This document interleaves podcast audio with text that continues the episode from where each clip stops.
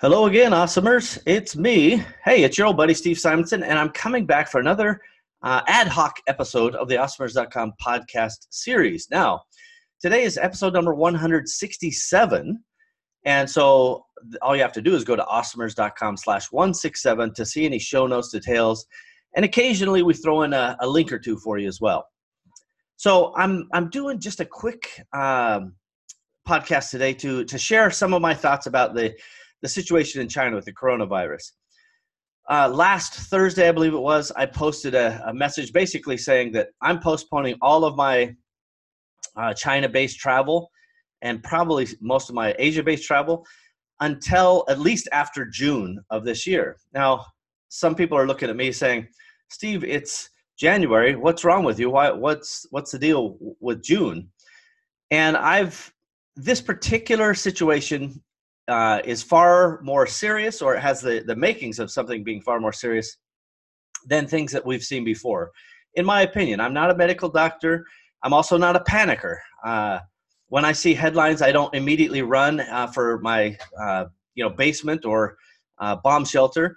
I am very pragmatic. I analyze things, and this is special. So, as I said in my message last week, the fact that the Chinese government has taken what really are unprecedented steps is that informs us about decisions we should make ourselves. So you may have heard last week that China closed all 70,000 movie theaters across China. Smart, right? That's where people congregate. That's where a virus could spread.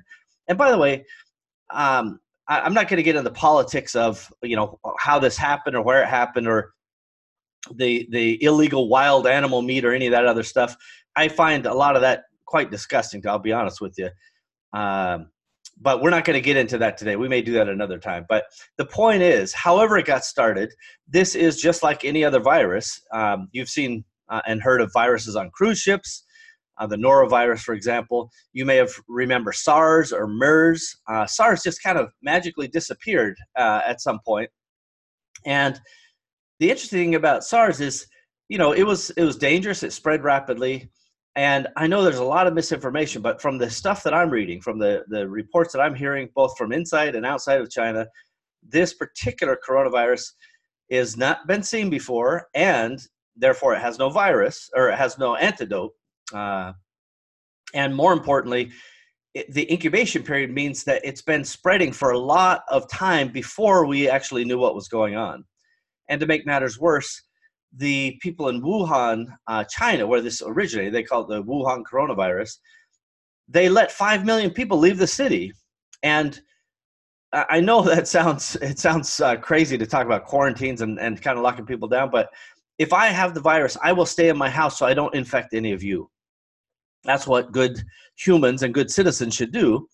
And it doesn't mean we don't survive. We need to get groceries and so on, but we find a way. But they let 5 million people leave the city, any of whom could have been carriers without showing any symptoms, without showing any problems. And so what that means is all of those people are contagious at that point where they don't even know they have it, and then they can infect other people. This particular disease shows I think they call it an N-naught rating, basically how much will it spread. Anything less than 1 means it's going to die out on its own. Anything more than 1 means it can sustain itself indefinitely, really. And this, I've seen estimates from 2.5 to 3.5 times. So for every 1 person that gets infected, 2.5 to 3.5 persons can be infected by that person, which means this thing could have legs for some time if this quarantine does not hold. So what are the things that are happening? Inside of China, as I mentioned, they've closed the movie theaters. Cool, great. They also closed Badaling, a most populous part of the Great Wall. They've closed Hong Kong and Shanghai Disney. The EWO market's been extended for its Chinese New Year close till February 21st as of this recording. And by the way, all of these things are unprecedented, particularly during Chinese New Year. So for those who don't understand, Chinese New Year is like it's like Christmas times 10, right? It's everybody's excited.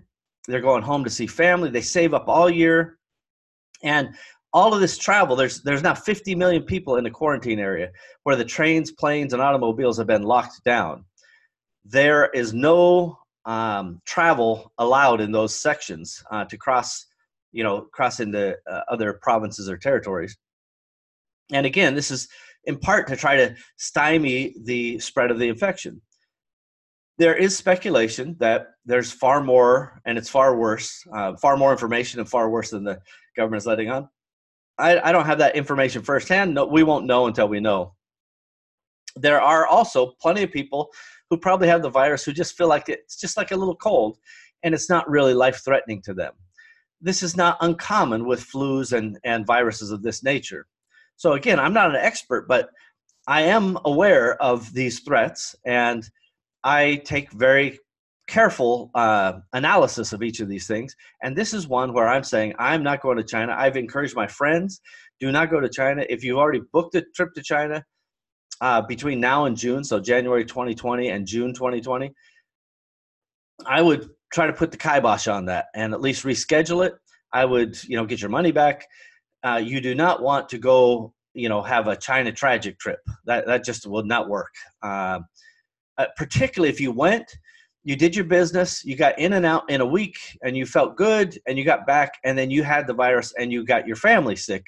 That's the kind of thing that happens with these epidemics, right? And it's not a pandemic yet, because there's really inside of China is where this is concentrated.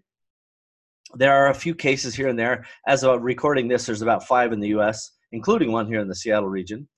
But that doesn't mean it's going to go global. So here's my summary. Stay tuned, stay aware. That's how you stop the spread of a virus. Don't panic. I'm not panicking. I'm making pragmatic decisions based on information.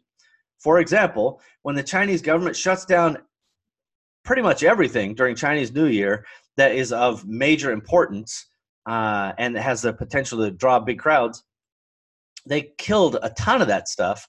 That tells us, that informs our decision-making, that going to China right now is not the right answer. Now, I have lots of friends who live in China. My team who lives and works in China, I'm encouraging to stay in as much as possible. We're going to minimize their travel to the greatest extent possible. So that's the situation. What are the ramifications? Well, first of all, factories are not going to get back to business as quick as they normally would because of travel restrictions, because of their own fears. That means it could take much longer to get your orders out of the system. Often, for those experienced people, we know that Chinese New Year happens. We place our orders, we get a bunch out, and then there's a bunch in the queue for right after Chinese New Year. Well, those could be delayed, and in some cases, significantly delayed. We don't know what's going to happen yet. As I said, EWO is closed till February 21st. I think it's going to push longer than that, personally. And in fact, I think Canton Fair could come under scrutiny because it is such a global convergence of people that it's possible that it will be dramatically impacted, if not canceled or postponed. I can tell you firsthand, I'm not going to go there because I don't want to contribute to the problem. I travel a lot. I'm everywhere. And I don't want to be one of the people who grabs it up. I'll probably be fine, but I don't want to spread it around. And I don't want you guys to do that either. So that's what I'm talking about when I say don't go to China till at least June 2020. There's no reason that you can't conduct business, via Skype or WeChat or what have you, until this situation is under control. And it is not nearly under control. I don't think we'll know till the middle of March if the thing is under control or out of control. And what that means is there's so many things that can happen between now and then. And I want you guys to be safe. I want you to be cognizant of these facts. And it doesn't matter what anybody tells you. These are the facts. And the most experienced people that I know in China, and I've been going there the better part of 18, 19 years. I think I went in 2001 or 2002 the first time. And I personally am not going. Anybody who was scheduled to go with me, you already got your money back. I'm not going to hold your money. That's a rude thing to do. If somebody books a trip and then the trip is postponed or canceled, give them their money back, for goodness sake. Don't try to be a jerk and hold on to their money. I know some people who are experiencing this right now. They don't want to go, and the tour operator's being jerky about it.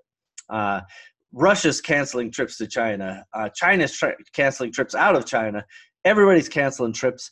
And it's going to be a negative economic impact, but let's think about health as being number one. So that's it for today, everybody. I'll probably put some links to some of the news stories I'm following in the show notes in the page on awesomers.com/167. Be safe out there.